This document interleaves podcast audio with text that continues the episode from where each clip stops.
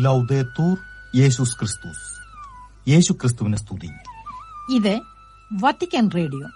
എല്ലാ ശ്രോതാക്കൾക്കും സ്വാഗതം.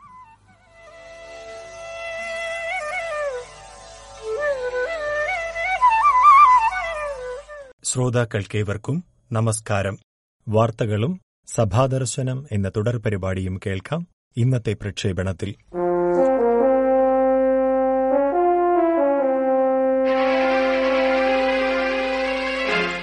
വാർത്തകൾ. നാം ആയിരിക്കുന്നതിനേക്കാൾ മെച്ചപ്പെട്ടവരായി മറ്റുള്ളവരുടെ മുന്നിൽ നമ്മെ തന്നെ അവതരിപ്പിക്കാനായി നാം അണിയുന്ന ചമയങ്ങൾ കഴുകിക്കളയാനുള്ള സമയമാണ് നോമ്പുകാലമെന്ന് ഫ്രാൻസിസ് പാപ്പ ഉദ്ബോധിപ്പിച്ചു. ഇത് ആന്തരികമായ ശുദ്ധീകരണത്തിന്റെയും അനാവശ്യമായവയെ ഒഴിവാക്കലിന്റെയും സമയമാണ്. റോമിൽ വിശുദ്ധ സബീനയുടെ നാമത്തിലുള്ള ബസലിക്കയിൽ വിഭൂതി ബുധനാഴ്ചയുടെ ആഘോഷവുമായി ബന്ധപ്പെട്ട് വിശുദ്ധ ബലിമധ്യേ നടത്തിയ പ്രസംഗത്തിലാണ് ബാഹ്യമായവയ്ക്കു നൽകുന്ന ശ്രദ്ധയേക്കാൾ നമ്മുടെ ഉള്ളവും നമ്മെ തന്നെയും തിരിച്ചറിയുന്നതിന് പരിശ്രമിക്കേണ്ടതിന്റെ പ്രാധാന്യത്തെക്കുറിച്ച് പാപ്പ പറഞ്ഞത്. ദൈവം നമ്മെ സ്നേഹിക്കുന്നുവെന്ന് തിരിച്ചറിയണമെന്നും അതുവഴി മറ്റുള്ളവരെ സ്നേഹിക്കാനുള്ള നമ്മുടെ കടമ തിരിച്ചറിയണമെന്നും പാപ്പ ഓർമ്മിപ്പിച്ചു. അന്താരാഷ്ട്ര കാർഷിക വികസന നിധി അംഗങ്ങൾക്ക് ഫ്രാൻസിസ് പാപ്പയുടെ സന്ദേശം. കാർഷിക വികസനത്തിനായുള്ള അന്താരാഷ്ട്ര ഫണ്ട് കൌൺസിലിന്റെ നാൽപ്പത്തിയേഴാമത് യോഗത്തിൽ സംബന്ധിക്കുന്നവർക്ക് അയച്ച സന്ദേശത്തിൽ പട്ടിണിയും ദുരിതവും അകറ്റാനും ഭക്ഷണസാധനങ്ങളുടെ പാഴാക്കൽ ഒഴിവാക്കാനും മറ്റുള്ളവരെ ഉൾക്കൊള്ളുന്ന ഒരു കൃഷി സംസ്കാരം വളർത്തിയെടുക്കാനും ഫ്രാൻസിസ് പാപ്പ ആഹ്വാനം ചെയ്തു. വലിയ ഒരു വൈരുദ്ധ്യത്തെയാണ് ഇന്നത്തെ ലോകം അഭിമുഖീകരിക്കുന്നതെന്ന് പറഞ്ഞ പാപ്പ ഒരു വശത്ത് ലക്ഷക്കണക്കിന് ആളുകൾ പട്ടിണി കൊണ്ടു വലയുമ്പോൾ മറുവശത്ത് ഉത്തരവാദിത്വമില്ലാതെയും നിർവികാരതയോടെയും വലിയ തോതിൽ ഭക്ഷണം പാഴാക്കിക്കളയുന്നുണ്ടെന്ന് വിശദീകരിച്ചു. ലോകത്ത് ആവശ്യമായ ഭക്ഷ്യവസ്തുക്കളിൽ മൂന്നിലൊന്ന് ഉൽപ്പാദിപ്പിക്കുന്ന ചെറുകിട കർഷകർക്ക് മെച്ചപ്പെട്ട സൗകര്യങ്ങൾ ഒരുക്കണമെന്നും സ്ത്രീകൾക്കും യുവജനങ്ങൾക്കും കൂടുതൽ പ്രാധാന്യം നൽകണമെന്നും പാപ്പ ആവശ്യപ്പെട്ടു. മനോഹരവും സമ്പൂർണവുമായ ഒരു ലോകം സ്വപ്നം കാണാൻ സഹായിക്കാൻ കലാകാരന്മാരോട് ആഹ്വാനം ചെയ്ത് ഫ്രാൻസിസ് പാപ്പ. കലാകാരന്മാർക്ക് ആധ്യാത്മിക ഭൗതിക രംഗങ്ങളിൽ സഹായമേകുന്ന സൗന്ദര്യത്തിന്റെ സേവനം എന്ന പേരിലുള്ള സംഘടനാംഗങ്ങൾക്ക് ഫെബ്രുവരി പതിനഞ്ചിന് വത്തിക്കാനിൽ അനുവദിച്ച കൂടിക്കാഴ്ചയിൽ മെച്ചപ്പെട്ട ഒരു ലോകത്തെ മുന്നിൽ കാണാൻ സഹായിക്കുന്നതിൽ കലാകാരന്മാർക്കുള്ള ഉത്തരവാദിത്വത്തെക്കുറിച്ച് പാപ്പ ഓർമ്മിപ്പിച്ചു. വിണ്ണും ഭൂമിയും തമ്മിൽ ഒരു പാലം സൃഷ്ടിക്കുന്നതിന് കലാകാരന്മാരെ സഹായിക്കാനും അവരിൽ സത്യത്തെ തേടാനുള്ള ത്വര വളർത്താനും ഈ അസോസിയേഷനുള്ള ഉത്തരവാദിത്വം പാപ്പ എടുത്തു പറഞ്ഞു. സംസ്കാരങ്ങളും മതങ്ങളും തമ്മിലുള്ള ഐക്യത്തിന്റെ വക്താക്കളായി മാറാൻ ഏവർക്കുമുള്ള ഉത്തരവാദിത്വം പാപ്പ തന്റെ പ്രഭാഷണത്തിൽ അനുസ്മരിച്ചു. യുദ്ധങ്ങളും സാമൂഹ്യ സംഘർഷങ്ങളും ഉൾപ്പെടെയുള്ള എല്ലാത്തരം പ്രശ്നങ്ങളാലും വലയുന്ന നമ്മുടെ മാനവികതയ്ക്ക് മെച്ചപ്പെട്ട ഒരു ലോകം സ്വപ്നം കാണാൻ സഹായിക്കുന്ന ആളുകളെയാണ് ആവശ്യമുള്ളതെന്ന് പാപ്പ ഓർമ്മിപ്പിച്ചു. ഇന്നത്തെ വലിയ കാലാവസ്ഥാ പ്രതിസന്ധികൾ നമ്മുടെ തഴക്കങ്ങളെയും പ്രകൃതിയോടുള്ള നമ്മുടെ ഇടപെടലിനെയും ഒരിക്കൽ കൂടി വിശകലനം ചെയ്യാൻ നമ്മോട് ആവശ്യപ്പെടുന്നുണ്ടെന്ന് പാപ്പ കൂട്ടിച്ചേർത്തു. കൂടുതൽ മാനവികവും സാഹോദര്യപരവുമായ ഒരു ലോകത്തേക്കാണ് നാം നടന്നെടുക്കേണ്ടതെന്ന് പാപ്പ ഓർമ്മിപ്പിച്ചു. ഗാസായിൽ പട്ടിണി ഒരു യുദ്ധായുധമായി ഉപയോഗിക്കരുതെന്ന് അന്താരാഷ്ട്ര സംഘടനകൾ ആവശ്യപ്പെട്ടു. പാലസ്തീന ഇസ്രായേൽ സംഘർഷം മൂലം സാധാരണ ജനം ദുരിതമനുഭവിക്കുന്ന ഗാസായിൽ സ്ഥിരമായ വെടിനിറുത്തൽ ഉടൻ പ്രഖ്യാപിക്കണമെന്നും പ്രദേശത്ത് ക്ഷാമം ഒഴിവാക്കാനായി മാനവിക സഹായം വർദ്ധിപ്പിക്കണമെന്നും സേവ് ദ ചിൽഡ്രൻ ഉൾപ്പെടെയുള്ള പതിനഞ്ച് അന്താരാഷ്ട്ര സംഘടനകൾ സംയുക്തമായി ആവശ്യപ്പെട്ടു. ഗാസ മുനമ്പിൽ തുടരുന്ന സംഘർഷങ്ങളും ഉപരോധവും കാരണം അവിടുത്തെ സാധാരണ ജനം ക്ഷാമം അനുഭവിക്കുന്നുണ്ടെന്നും നാലിലൊന്ന് കുടുംബങ്ങളും പട്ടിണിയിലാണെന്നും പ്രദേശത്തെ പോഷകാഹാര ലഭ്യതയുമായി ബന്ധപ്പെട്ട കണക്കുകൾ വ്യക്തമാക്കി. ഏതാണ്ട് അൻപത് ലക്ഷം ജനങ്ങളാണ് പട്ടിണി അനുഭവിക്കുന്നത്. രണ്ടു വർഷം നീണ്ട റഷ്യ ഉക്രൈൻ യുദ്ധം മൂന്നര ബില്യൺ ഡോളർ കവർന്നുവെന്ന് യുനെസ്കോ. റഷ്യ ഉക്രൈൻ യുദ്ധത്തിന്റെയും ഉക്രൈൻ നേരിടേണ്ടി വന്ന അധിനിവേശത്തിന്റെയും ഭാഗമായി ഉക്രൈനിലെ സാംസ്കാരിക ടൂറിസം മേഖലകളിൽ മൂന്നര ബില്യൺ ഡോളറിന്റെ ഏതാണ്ട് മുപ്പത്തൊന്നായിരം കോടിയിലധികം രൂപയുടെ നഷ്ടമുണ്ടായതായി യുനെസ്കോ സംഘടന വ്യക്തമാക്കി. ഈ വിഷയവുമായി ബന്ധപ്പെടുത്തി യുനെസ്കോ ഫെബ്രുവരി പതിനാല് ബുധനാഴ്ച പുറത്തുവിട്ട പത്രക്കുറിപ്പിലൂടെയാണ് ഇതു സംബന്ധിച്ച വിവരങ്ങൾ പങ്കുവച്ചത്. രണ്ടായിരത്തി ഇരുപത്തിരണ്ട് ഫെബ്രുവരി മുതലുള്ള ഏകദേശ കണക്കുകൾ പ്രകാരം രാജ്യത്ത് സാംസ്കാരിക ടൂറിസം മേഖലയിൽ ഏതാണ്ട് ഇരുപത് ബില്യൺ ഡോളറിന്റെ വരുമാനമാണ് നഷ്ടമായിട്ടുള്ളത്. ഇതോടെ വാർത്തകൾ സമാപിച്ചു. ഇനി സഭാദർശനം പരിപാടി കേൾക്കാം.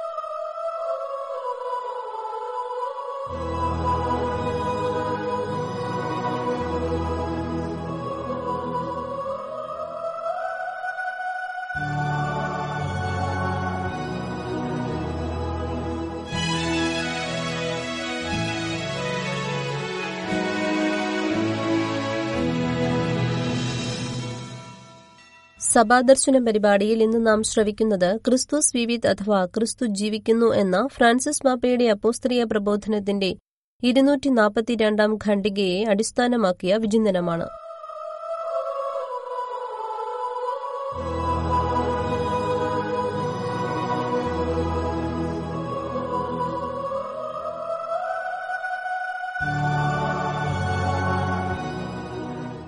വിചിന്തനത്തിലേക്ക് പ്രവേശിക്കുന്നതിന് മുൻപ് അപ്പോസ്തലിക പ്രബോധനം എന്താണെന്ന് നമുക്ക് മനസ്സിലാക്കാം.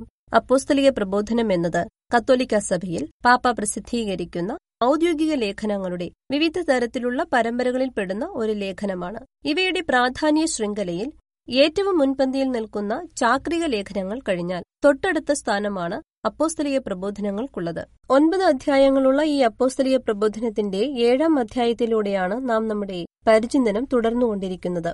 ഏഴാമത്തെ അധ്യായം യുവജന ശുശ്രൂഷയെക്കുറിച്ചാണ് പറയുന്നത്.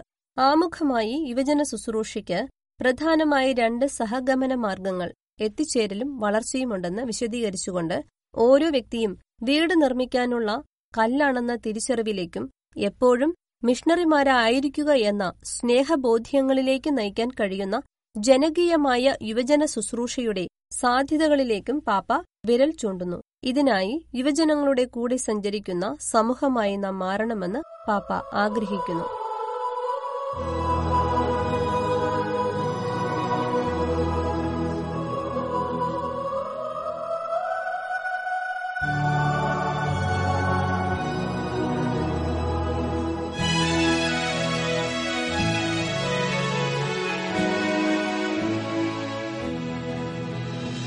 ഇന്ന് നാം പരിചിന്തനം ചെയ്യുന്ന ഇരുന്നൂറ്റി നാൽപ്പത്തി രണ്ടാമത്തെ ഖണ്ഡികയിൽ യുവജനങ്ങളുടെ സ്വാതന്ത്ര്യത്തെ മാനിക്കണമെന്ന് പാപ്പ പറയുന്നു. എന്നാലും അവർക്ക് തുണ ആവശ്യമുണ്ടെന്ന് പറയുന്ന പാപ്പ അത് കുടുംബമായിരിക്കണം തുണയുടെ ഒന്നാം സ്ഥാനമെന്ന് ഉദ്ബോധിപ്പിക്കുന്നു. ക്രിസ്തുവിനുള്ള ജീവിതത്തിന്റെ ആദർശം അവതരിപ്പിക്കാൻ യുവജന ശുശ്രൂഷയ്ക്ക് കഴിയും എന്ന് പറയുന്ന പാപ്പ ഒരു വീട് പാറമേൽ പണിയുന്ന പ്രക്രിയയെ പോലെ തന്നെ മിക്ക യുവാക്കൾക്കും ആ വീട് അവരുടെ ജീവിതം വിവാഹത്തിന്മേലും വൈവാഹിക സ്നേഹത്തിന്മേലും നിർമ്മിച്ചതായിരിക്കുമെന്ന് ഓർമ്മപ്പെടുത്തുന്നു. അതുകൊണ്ടാണ് യുവജന ശുശ്രൂഷയും കുടുംബങ്ങളെ സംബന്ധിച്ച അജപാലന ശുശ്രൂഷയും സുസംഘടിതവും അതിന്റെ ലക്ഷ്യം വിളിപരമായ പ്രക്രിയയിൽ നിരന്തരം വേണ്ട വിധത്തിൽ സഹഗമനം ഉറപ്പുവരുത്തുക എന്നതാണെന്ന് പറഞ്ഞുകൊണ്ട് പാപ്പായ ഖണ്ഡിക പൂർത്തീകരിക്കുന്നു. ഫ്രാൻസിസ് പാപ്പ തന്റെ അപ്പോസ്തലിക പ്രബോധനമായ ക്രിസ്തു സ്വിവീത്തിൽ യുവജനങ്ങളുടെ സ്വാതന്ത്ര്യത്തെ ബഹുമാനിക്കേണ്ടതിന്റെ ആവശ്യത്തെ മനോഹരമായി പങ്കുവച്ചുകൊണ്ട് തന്നെ അവരുടെ വിശ്വാസയാത്രയിൽ അവരെ അനുഗമിക്കേണ്ടതിന്റെ പ്രാധാന്യം എടുത്തു പറയുന്നു. അവരുടെ ആത്മീയ വളർച്ചയെ പരിപോഷിപ്പിക്കുന്നതിനും ജീവിതത്തിന്റെ സങ്കീർണതകളെ തിരിച്ചറിയാൻ സഹായിക്കുന്നതിനും പാപ്പ ഊന്നൽ നൽകുന്നു.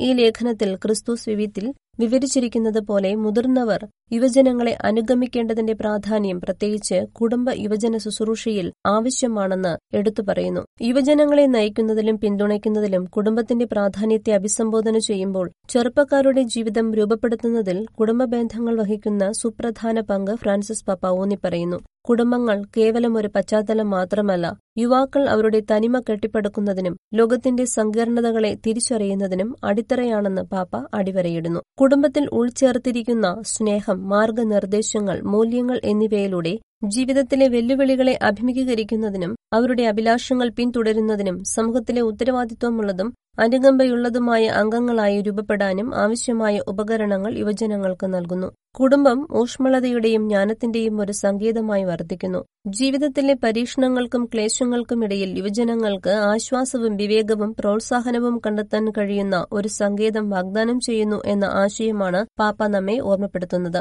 കൂടാതെ തുറന്ന ആശയവിനിമയവും പരസ്പര ബഹുമാനവും വളർത്തിക്കൊണ്ട് കുടുംബങ്ങൾ അവരുടെ യുവജനങ്ങളായ മക്കളുമായി സജീവമായി ഇടപഴകേണ്ടതിന്റെ ആവശ്യകത ഫ്രാൻസിസ് പാപ്പ ഊന്നി പറയുന്നു. യുവജനങ്ങളെ അനുഗമിക്കുന്നതിൽ അവർക്ക് ഭൗതിക പിന്തുണ നൽകുക മാത്രമല്ല വൈകാരികവും ആത്മീയവുമായ മാർഗനിർദ്ദേശം നൽകുകയും ചെയ്യുന്നുവെന്ന് ഉറപ്പാക്കണമെന്ന് പാപ്പ പ്രത്യേകം ഓർമ്മിപ്പിക്കുന്നു. കുടുംബത്തിനുള്ളിൽ സംവാദത്തിന്റെയും വിശ്വാസത്തിന്റെയും അന്തരീക്ഷം വളർത്തുന്നതിലൂടെ മാതാപിതാക്കൾക്കും രക്ഷകർത്താക്കൾക്കും അവരുടെ കുട്ടികളുടെ അഭിലാഷങ്ങൾ ആശങ്കകൾ വെല്ലുവിളികൾ എന്നിവ നന്നായി മനസ്സിലാക്കാനും അതുവഴി കുടുംബബന്ധം ശക്തിപ്പെടുത്താനും യുവജനങ്ങളുടെ സമഗ്ര വികസനം പരിപോഷിപ്പിക്കാനും കഴിയും. കുടുംബം യുവജനങ്ങൾക്ക് അകമ്പടിയാകണമെന്ന് വാദിക്കുന്നതിലൂടെ ഫ്രാൻസിസ് പാപ്പ തലമുറകൾ തമ്മിലുള്ള ഐക്യദാർഢ്യത്തിന്റെയും ഐക്യത്തിന്റെയും പ്രാധാന്യം ഉയർത്തിക്കാട്ടുന്നു. ഇത് ആത്യന്തികമായി സംതൃപ്തവും അർത്ഥവത്തായതുമായ ജീവിതത്തിലേക്കുള്ള യാത്ര ആരംഭിക്കാൻ യുവജനങ്ങളെ പ്രാപ്തരാക്കുന്നു. കുടുംബത്തിനുള്ളിൽ ചെറുപ്പക്കാർ സ്നേഹം ക്ഷമ ക്രിസ്തുവിന്റെ പ്രബോധനങ്ങൾ എന്നിവയെക്കുറിച്ച് മാതാപിതാക്കളുടെയും മുതിർന്നവരുടെയും മാതൃകയിലൂടെയാണ് പഠിക്കുന്നത്.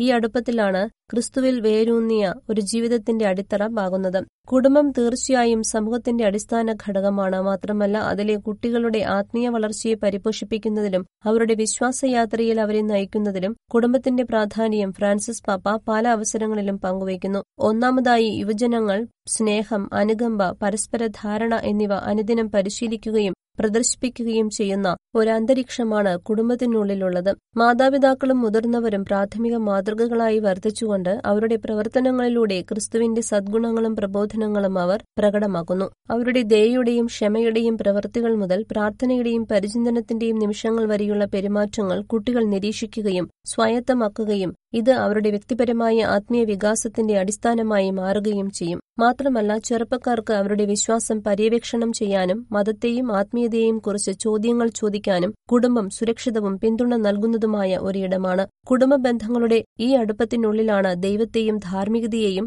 ജീവിത ഉദ്ദേശ്യത്തെയും കുറിച്ചുള്ള ചർച്ചകൾ നടക്കുന്നത്. ഇത് ഒരാളുടെ വിശ്വാസവുമായി ആഴത്തിലുള്ള ധാരണയും ബന്ധവും വളർത്തുന്നു. കൂടാതെ സംശയങ്ങളുടെയും പ്രതികൂല സാഹചര്യങ്ങളുടെയും നേരങ്ങളിൽ കുടുംബം പ്രോത്സാഹനത്തിന്റെയും ശക്തിയുടെയും ഉറവിടമായി വർദ്ധിക്കുന്നു പങ്കിടുന്ന പ്രാർത്ഥനകളിലൂടെയും കുടുംബാചാരങ്ങളിലൂടെയും പാരമ്പര്യങ്ങളിലൂടെയും യുവജനങ്ങൾ അവരുടെ വിശ്വാസയാത്രയിൽ തങ്ങൾ തനിച്ചല്ലെന്ന് അറിഞ്ഞുകൊണ്ട് അവരുടെ വിശ്വാസങ്ങളിൽ ആശ്വാസവും ഉറപ്പും കണ്ടെത്തുന്നു. കുടുംബം വിശ്വാസികളുടെ ഒരു സമൂഹമായാണ് വർദ്ധിക്കുന്നത്. അവിടെ വിശ്വാസം കേവലം ഒരു വ്യക്തിഗത പരിശ്രമമല്ല മറിച്ച് ഒരു കൂട്ടായ പ്രതിബദ്ധതയാണ്. കുടുംബം ഒരുമിച്ച് മതപരമായ ചടങ്ങുകളിലും ആരാധനാ ശുശ്രൂഷകളിലും ജീവകാരുണ്യ പ്രവർത്തനങ്ങളിലും ഏർപ്പെടുന്നത് അവരുടെ പൊതുവായ മൂല്യങ്ങളും ബോധ്യങ്ങളും ശക്തിപ്പെടുത്തുന്നു. ചുരുക്കത്തിൽ ആത്മീയത പരിപോഷിപ്പിക്കുന്നതിനും ചെറുപ്പക്കാരിൽ ധാർമ്മിക മൂല്യങ്ങൾ വളർത്തുന്നതിനുമുള്ള അടിസ്ഥാന സ്ഥാപനമായി കുടുംബം വർദ്ധിക്കുന്നു സ്നേഹം മാർഗനിർദ്ദേശം പിന്തുണ എന്നിവയിലൂടെ വിധിക്കപ്പെടുന്ന വിശ്വാസത്തിന്റെ വിത്തുകളിലൂടെ ക്രിസ്തുവിൽ വേരൂന്നിയ ഒരു ജീവിതത്തിനും ദൈവവുമായുള്ള ആഴത്തിലുള്ള ബന്ധത്തിനും അവരെ തയ്യാറാകുന്നു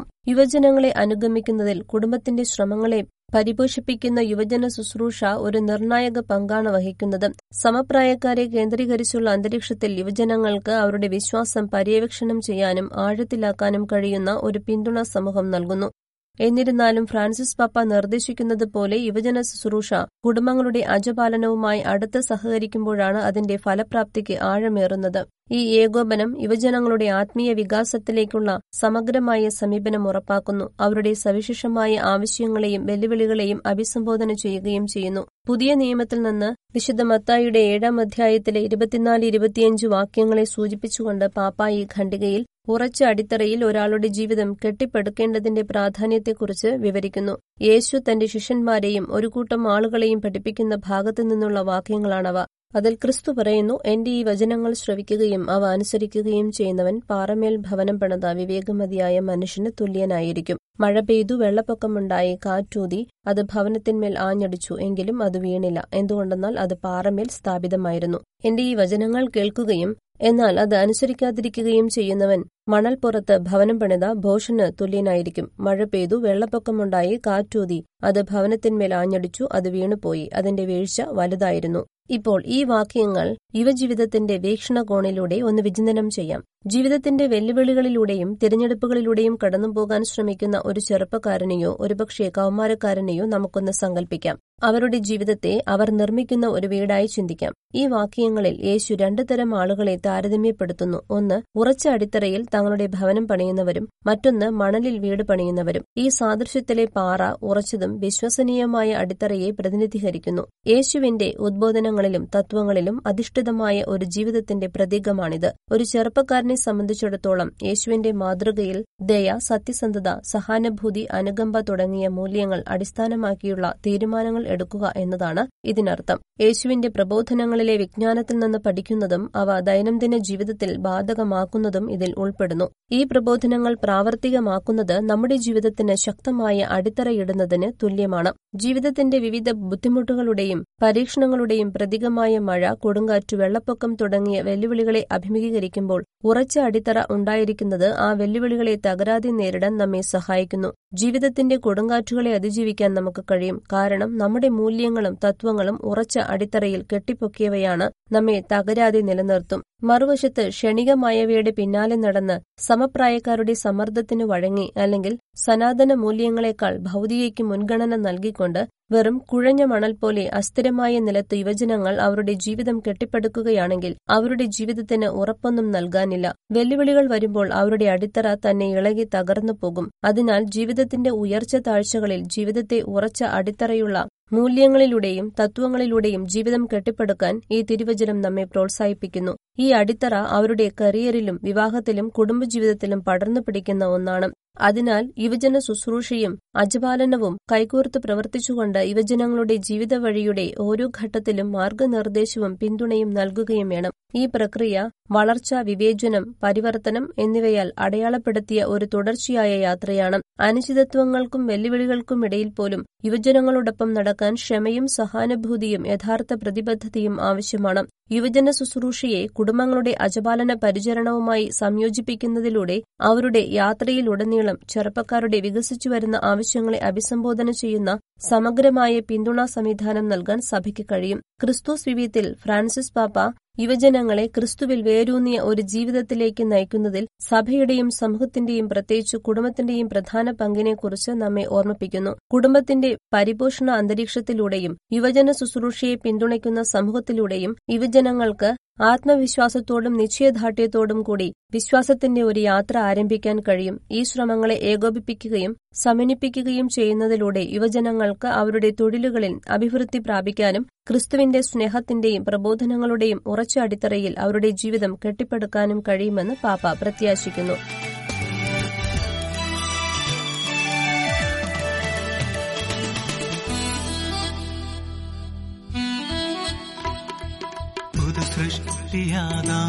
ക്രിസ്തുവിൽ ചേരാം ഒന്നായി ഒന്നായി ഒന്നു ചേരാം. പുതു സൃഷ്ടിയാകാം ക്രിസ്തുവിൽ ചേരാം. ഒന്നാ ഒന്നായി ഒന്നു ചേരാം. നാദൻ തൻ രൂപത്തിനനുരൂപരാകാം ക്രിസ്തുവിൽ ദൈവത്തിൻ പുത്രരാകാം.